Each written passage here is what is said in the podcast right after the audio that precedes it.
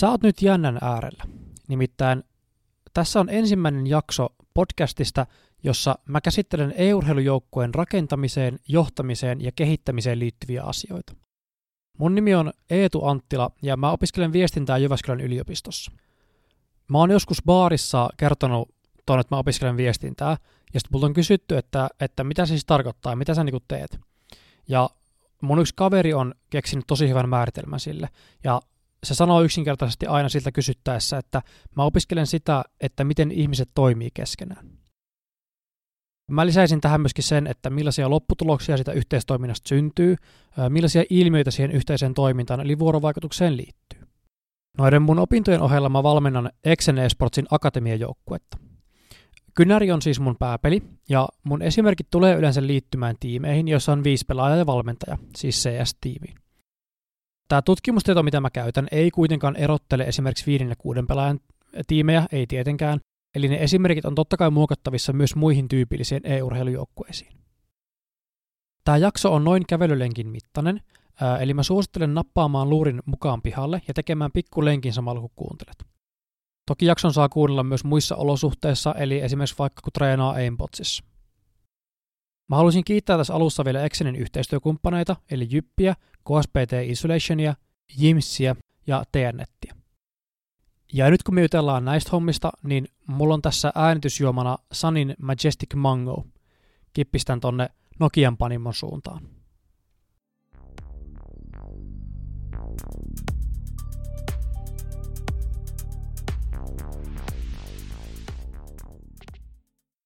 Tässä ekassa jaksossa me käydään läpi tiimin kehitysvaiheet, eli miten tiimi yleensä kehittyy. Ja tämän lisäksi niin mä tuun lisäilemään näihin vaiheisiin semmoisia omia huomioita, ää, mietintöjä, mitä se tiimi tarvii niissä kehityksen eri vaiheissa. Nyt jos jollain on semmoinen pelko takamuksessa, että täältä tulee tosi akateemista tekstiä tai paljon monitavuisia käsitteitä, niin voitte hengittää ihan rauhassa. Mä aion kertoa näitä asioita mahdollisimman selkokielisesti. Yksi mun tavoitteista on se, että näistä mun paasauksista olisi jollekin pelaajalle tai valmentajalle tai muulle vastaavalle oikeasti hyötyä. No mikä se tiimi on? Aloitetaan ihan alusta. Perinteisesti tiimin ja ryhmän välille on tehty viestinnän tutkimuksessa pientä käsitteellistä eroa. Ei ole kuitenkaan ihan yhtä mieltä siitä, että miten se ero tarkasti määritellään.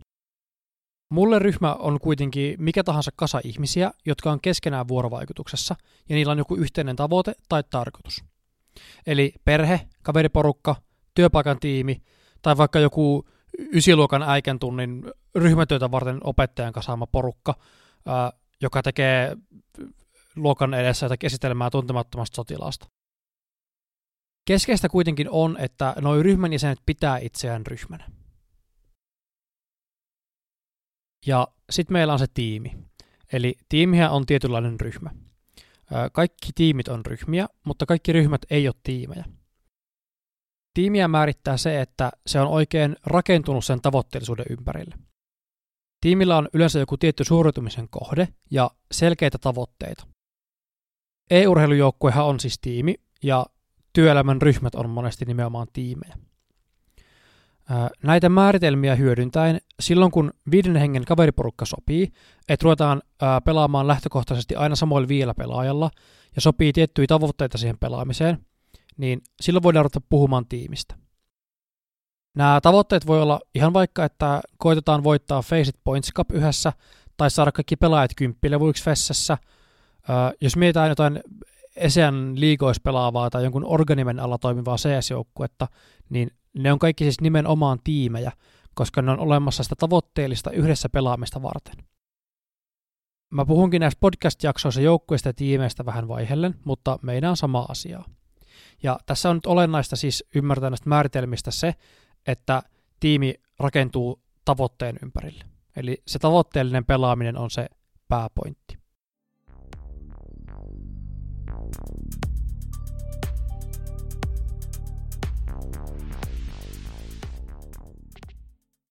No sanotaan, että nyt meillä on viisi huippulupausta uutta CS-osujaa, ja me luodaan niistä uusi jengi, ja ne ei oikeastaan tunne toisinsa muuten kuin, että ne tietää ehkä toistensa pelinikit.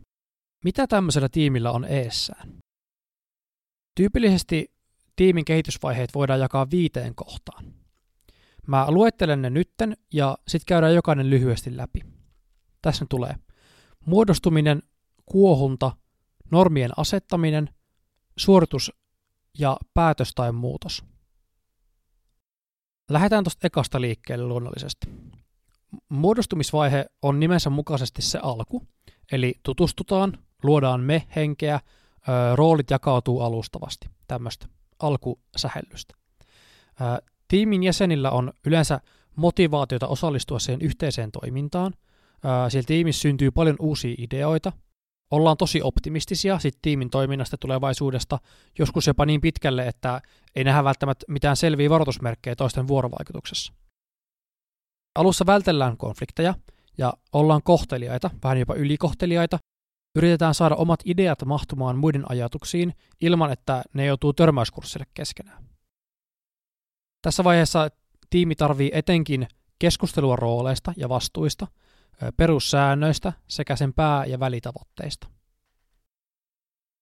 On myös tärkeää, että tässä alkuvaiheessa olisi tarpeeksi aikaa tutustua ja olisi tarpeeksi tämmöisiä ikään kuin hauskoja aktiviteetteja, eli jotain, mikä ei liity suoraan siihen tiimin suoritukseen, esimerkiksi harjoittelu tai pelaaminen, vaan tehtäisiin muutakin, pelattaisiin muita pelejä yhdessä, käytäisiin pelaa vaikka laser tagia, megazone, keilaamas, biljardia tai vaikka bissellä, tämmöisiä juttuja.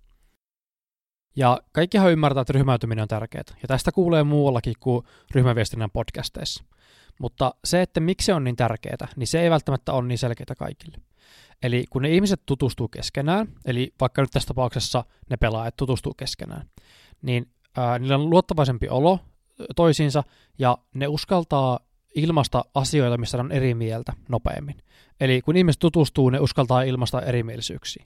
Ja se erimielisyyksien ilmaisu on se, mistä me päästään, me päästään eteenpäin tässä ää, tiimien kehittymisessä. Tätä aloitusvaihetta sanotaan monesti myös honeymoon phaseiksi, eli kuhertelukuukaudeksi. Se, että miksi sillä on tuommoinen nimi, niin se selittyy tällä seuraavalla vaiheella, eli kuohuntavaiheella. Kuohuntavaihetta kutsutaan monesti myös konfliktivaiheeksi, ja se määrittävä tekijä tälle vaiheelle onkin se erimielisyyksien esille tuominen. Joskus tässä vaiheessa voi tuntua siltä, että tulee vain riitaa riidan perään, eikä asiat oikein etene. Vaikka oikeastihan se on just niin, että ne asiat etenee konflikteja läpikäymällä. Tämä vaihe ei nimittäin ole vaan pakollinen paha, että nyt kun vähän riidellään ja selvitään läpi tästä myrskyn silmästä, niin päästään keskustelemaan asioista, vaan se konfliktien selvittäminen on sitä yhteisymmärryksen lisäämistä.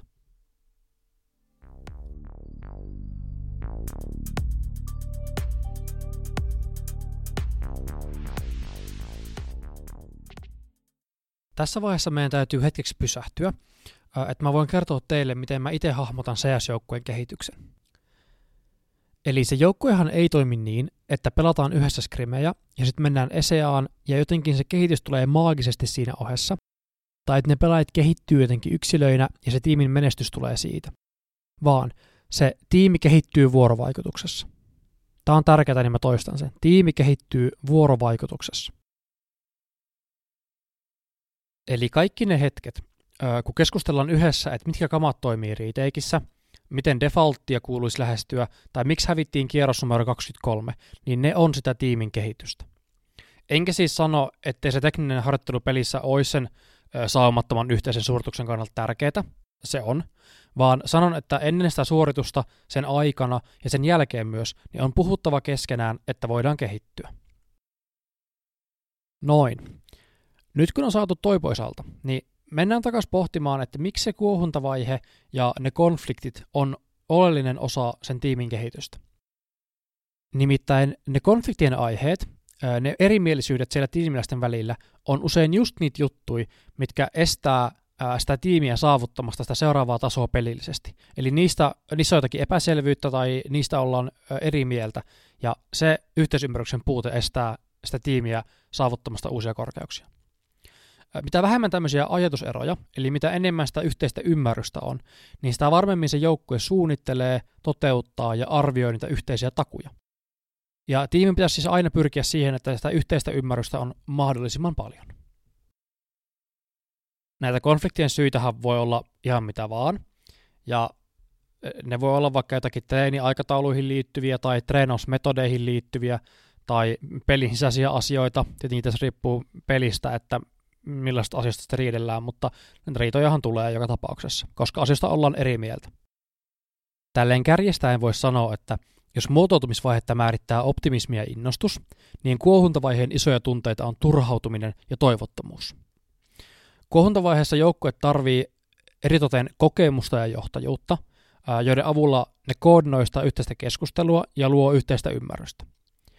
Valmentajalla on mun mielestä oikein ehdottoman tärkeä rooli tässä vaiheessa, ja sen pitää pystyä tarkastelemaan tilannetta ja ohjaamaan konfliktien selvittelyä.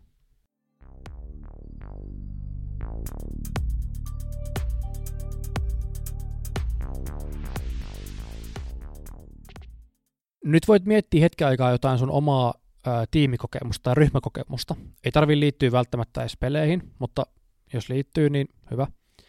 Ja pohtia sitä, että ää, jossakin vaiheessa, mä luotan siihen, että jossakin vaiheessa ää, sit pystyy tunnistamaan semmoisen vaiheen, kun niitä riitoja rupeaa tulemaan enemmän. Mä ainakin huomaan niistä jengeistä, missä mä oon ollut mukana tai valmentanut, että jossain vaiheessa siellä alkaa tulemaan semmoinen kohta, kun alkaa ärsyttää toisen puheet tai joku maneeri, mikä toisella on vaikka samalla tavalla ja jotenkin miten se sanoo asioita tai, tai että mihin se aina jumittuu, ne alkaa ärsyttää ja sitten jossakin vaiheessa tulee se kohta, kun ekan kerran vaan niin kuin sanoo niistä. Ja tämä on ihmiselle tosi luonnollista toimintaa. Eli me jatkuvasti navigoidaan sosiaalisissa verkostoissa ja me pyritään tekemään niistä meille itsellemme semmoisia paikkoja, että ne ei ärsytä meitä. Totta kai sori, mä en selkeästikään niin mitään, mä jatkoin paasaamista, vaikka tämän piti olla pohdintaosuus. Mutta jos keksit, niin mieti semmoista tilannetta, missä teidän joukkueessa tai jossain muussa ryhmässä on tullut tosi paljon erimielisyyksiä lyhyessä ajassa ja tuntuu, että junnataan vaan eikä päästä koskaan eteenpäin. Miltä se tuntui? Miten sä itse käyttäydyit niissä konfliktitilanteissa? Ja mitä olisit voinut tehdä toisin, että oltaisiin yhdessä päästy eteenpäin asioissa?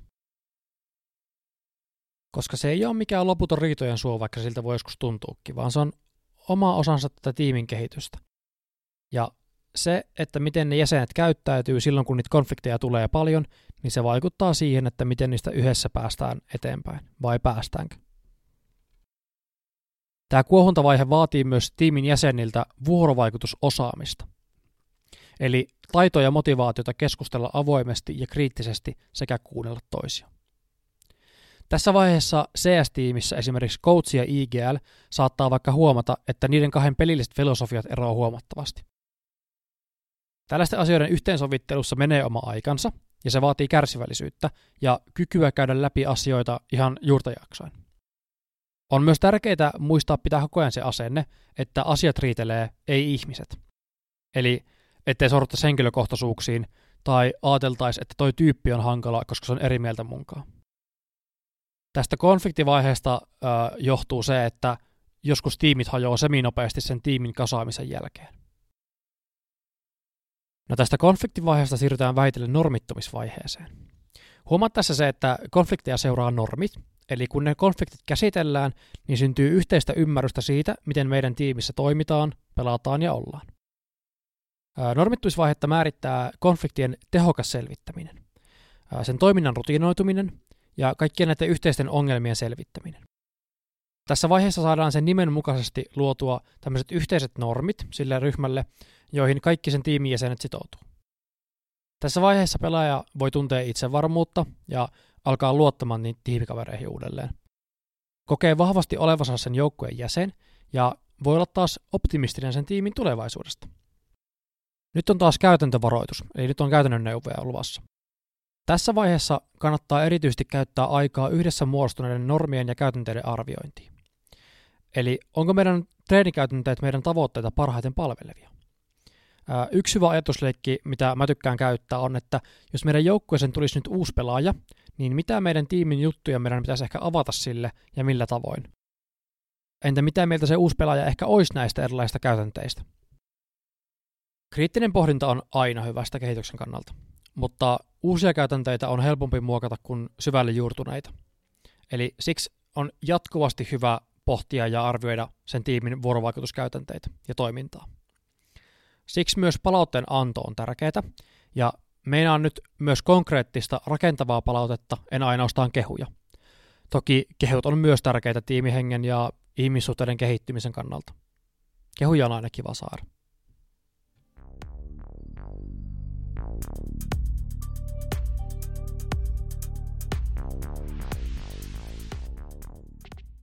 Normien ja käytänteiden selvittyä alkaa niin kutsuttu suoritusvaihe. Tämä ei nyt tarkoita sitä, että aiemmin ei oltaisi myös tehty jo käytännön töitä, esimerkiksi bräkättiä kilpailtu, ja voihan se olla, että ollaan voitettu jo isojakin pelejä ja jopa turnauksia. Ei ole mitenkään ennenkuulumatonta.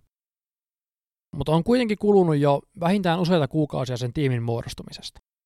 Suoritusvaihe meinaa kuitenkin sitä, että tiimin jäsen ymmärtää, että mikä on mun duuni ja mikä on noiden muiden vastuulla. Millä tavalla mä toimin suhteessa muihin ja mitkä on mun rooleja sekä palvelimella että sen ulkopuolella. Eli tämmöinen niin universaali asioiden selvyys on suoritusvaiheen tunnusmerkki. Joidenkin tiimikaverin välille voi alkaa syntyä oikeasti kaverisuhteita ja jopa syviäkin ystävyyssuhteita, jossa kerrotaan toisille paljon itsestä, koska luotetaan niihin. Tiimin vuorovaikutuksesta voidaan nähdä tehokkuutta, empatiaa, joustavuutta, tämmöisiä asioita.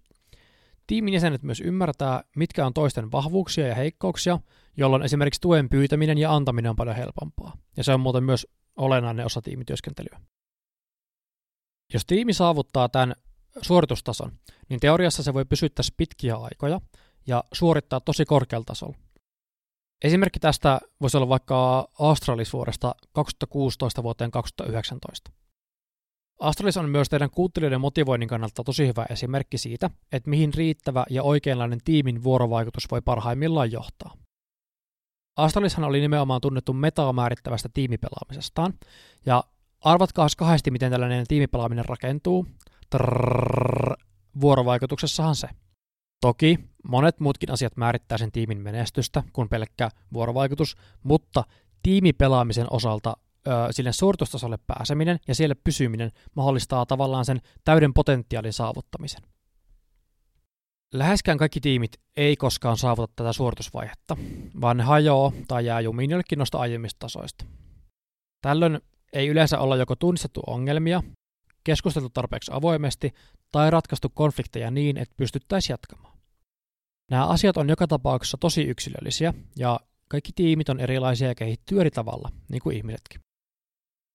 Tähän vaiheeseen pääsy vaatii tiimiltä paljon präkkiservulla vietettyjä tunteja sekä tosi paljon yhteistä keskustelua ja ongelmanratkontaa. Se ei tietenkään riitä, että sitä puhetta on määrällisesti paljon, vaan totta kai sen pitää olla myös oikeasta asiasta puhumista oikeaan aikaan.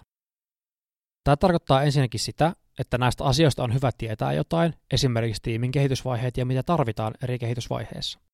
Mutta myös sitä, että joskus pitää ottaa vaikeitakin asioita puheeksi. Nyt kun sä kuuntelet tätä, niin on hyvä hetki miettiä, että onko mä sellainen tiimin jäsen, joka auttaa tiimiä pääsemään tähän suoritusvaiheeseen. Eli hyvä tiimikaveri ei ole sellainen, joka sanoo kaikkeen aina joo joo ja heittää läppää kaikesta, vaan sellainen, joka tarkastelee kriittisesti sen tiimin päätöksentekoa ja kyseenalaistaa mielessään sen tiimin tekemät päätökset. Mä en nyt meinaa muuten kyseenalaistamisella semmoista, että kaikista pitää olla eri mieltä vaan erimielisyyden takia, tai pitää olla hankala, vaan sitä, että jokainen jäsen itsekseen pohtisi sitä, että hei, auttaa sitä meitä pääsemään nyt eteenpäin ja että onko tämä nyt oikea kehityssuunta meille.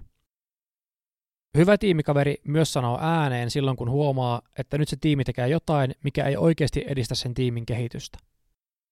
Jos olette kuunnellut tarkasti, niin olette ehkä huomannut, että kaikkia näitä vaiheita yhdistää tarve avoimelle vuorovaikutukselle, ja se ei ole mikään sattuma. Tiimi kehittyy silloin, kun sen jäsenet kertoo totuuden mukaisesti, mitä ne ajattelee sen joukkojen pelaamisesta, sen jäsenistä ja niistä olosuhteista, joissa pelataan ja harjoitellaan, eli puhuu suunsa puhtaaksi. Vielä viimeisenä vaiheena kirjallisuudessa joskus mainitaan lopetus tai loppuvaihe. Tämä meinaa sitä, että projekti päättyy, sen tiimijäsenet vaihtuu tai muuta vastaavaa, mutta sen ryhmän toiminnalle tulee jollain tapaa piste. Valmentajille ja organ johtohenkilöille tulee nyt erityishuomio. Siinä loppuvaiheessa, jos joku sen hajonneen tiimin pelaaja tai pelaajia jää siihen organisaatioon, niin olisi sika tärkeää käydä läpi sen koko se projekti, koska se pelaaja tarvii sitä palautetta seuraavan kerran, kun se tiimi kasataan ja tämä koko rumba alkaa alusta. Tavoitteenahan on totta kai se, että seuraavalla kerralla, jos tulee samanlaisia haasteita, niin ne pelaajat voi nojata siihen osaamiseen, mitä niillä aiemmista vastaavista tilanteista jo on. Tavoitellaan siis sitä, että pelaaja olisi sen tiimipelaamisen asiantuntija. Siinäpä ne oli ne kehitysvaiheet. Niin kuin huomaatte, niin eri kehitysvaiheissa tiimi tarvii erilaista johtajuutta ja tukea. Siis voisin muotoilla näin, että tiimin johtajuus on dynaamista ja riippuu kontekstista. Tämä meinaa sitä, että tiimin kaikkien pelaajien, mutta eritoten kapteenin ja henkilökunnan, eli esimerkiksi valmentajan, on tarkkailtava ja arvioitava omaa ja muiden vuorovaikutusta jatkuvasti, jotta voidaan tietää, millä tavoin tiimin kehitystä voisi parhaiten tukea. Mennään tähän johtamiseen ja johtajuuteen tarkemmin myöhemmissä jaksoissa. Siitä voi laittaa mulle vaikka kysymyksiä, jos haluaa kuulla jostain tietystä asiasta siihen liittyen. Kiitos tältä erää, kun kuuntelit. Tämän jakson kasaaminen oli mulle uusi oppimiskokemus ja vaati paljon työtä. Olisin kiitollinen, jos tykkäisit videosta, jos kuuntelet YouTubessa. Spotterikuuntelijat voi vaikka linkittää videon jollekin joukkuekaverille. Mulla on matskua vielä moneen jaksoon, eli jos tykkäsit, niin laittaa kanavaa tai podi ehdottomasti tilaukseen. Arvostan suuresti. Mä myös elän palautteesta, eli antakaa mulle palautetta kommentilla tai Twitterissä tai missä vaan. Mun Twitter-handle on nhkcsgo. Kiitos vielä kerran ja kuullaan ensi jaksossa.